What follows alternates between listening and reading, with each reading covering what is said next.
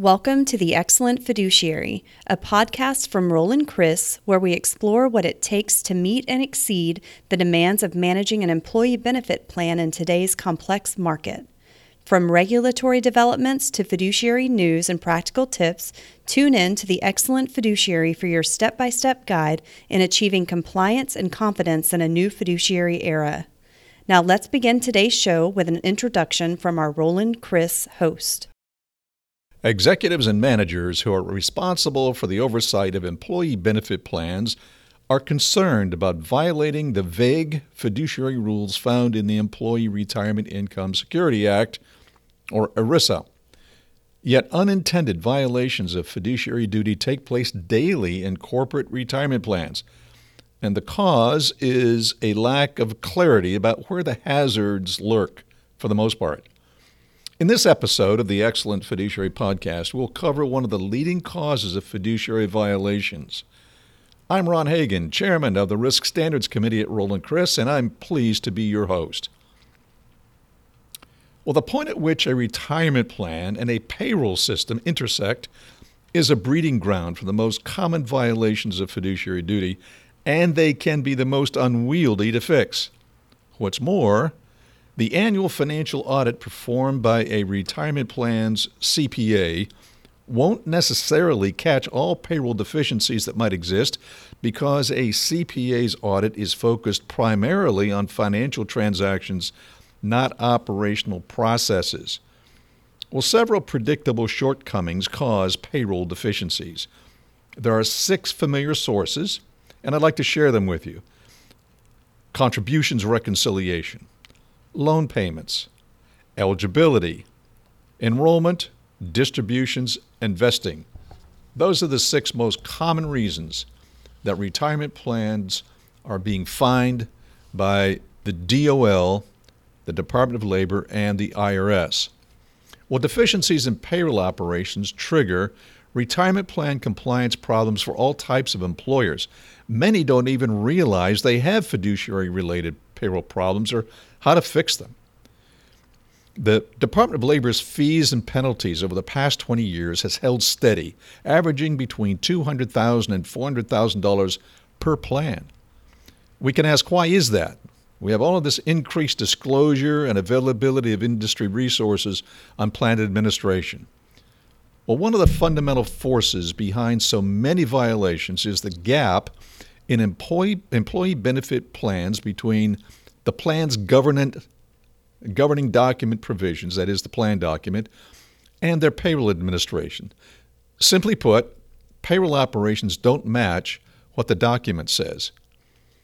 Eligibility for participation in a retirement plan is a good example of this. This function causes a lot of trouble for many employers. We've seen plans, for example, exclude groups like part timers, even though their plan didn't allow for such an exclusion. We've seen scores of plans who wrongly excluded bonuses or gave participants a choice regarding their deferral from a bonus not supported by the plan document. Those are fiduciary violations. Several plan sponsors in our recent survey struggled with timely notification of eligibility. Beyond that, we've also found eligibility notifications are insufficient, meaning that the emails or the mailouts to employees didn't include required documentation. Most plans lack a sufficient process for tracking those employees who choose not to participate. Many assume, I guess, if you don't enroll, you don't want to be in the plan. And this assumption has caused some troubles for scores of employers.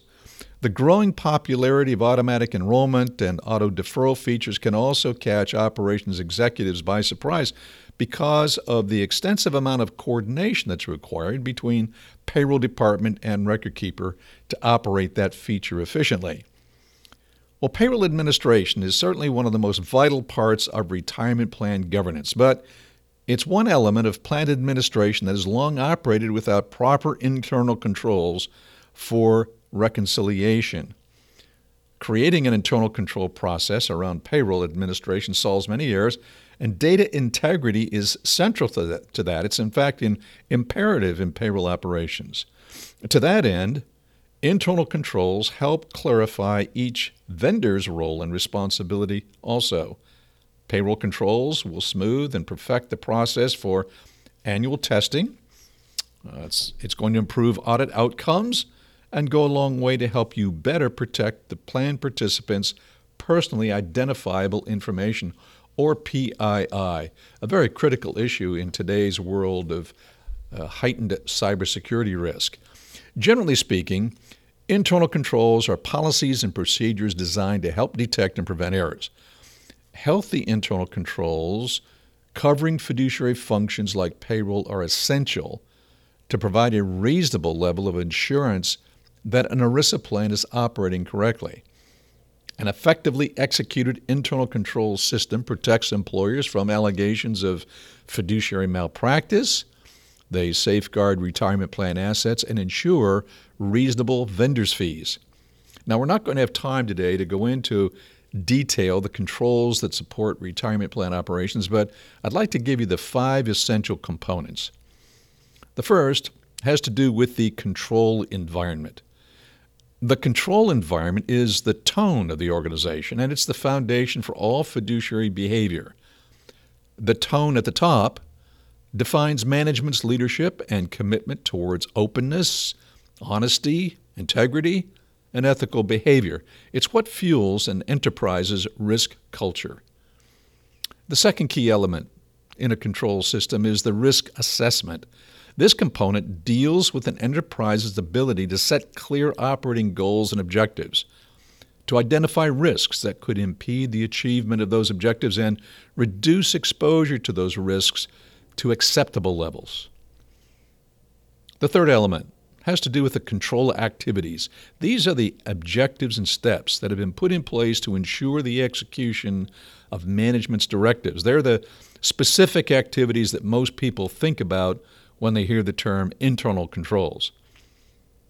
The fourth component is information and communication. This, this component concerns information communication throughout the entire plan operations community, including internal fiduciaries, human resources, and third party service providers. The fifth and final key element of an internal control system has to do with monitoring. All internal control systems and processes change over time. Some continue to evolve, while others may lose effectiveness, particularly if they're no longer performed or aren't consistently applied or maybe even misapplied. So, because of this, monitoring of controls is an ongoing need, and monitoring occurs on a recurring schedule and periodically. Periodic monitoring involves uh, a comprehensive, either self assessment or by a third party risk management expert. Best in class retirement plan sponsors have internal controls integrated into fiduciary specific governance, risk management, and compliance systems. These are also called GRC systems.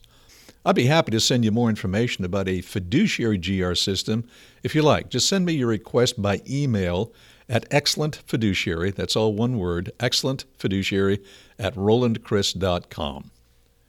While payroll and contribution file submissions continue to be among the top plan administration errors and causes of extra costs, fines, and penalties. Payroll failures can undermine fiduciary risk strategies no matter how elaborate they are. Avoiding fiduciary traps embedded in the typical payroll system requires that plan sponsors have a proven set of guidelines they diligently follow and periodically check for continued relevancy. Well, thank you for joining me on this episode of the Excellent Fiduciary Podcast. We'll continue our discussion of fiduciary hazards in upcoming episodes, so check in often for more insights on how to sustain a high standard of risk management for your firm's employee benefit plan programs. Connect with Roland Criss on LinkedIn for frequent posts on this and other fiduciary management topics, or visit our website at rolandcriss.com for publications and other resources. Until next time, have a great week.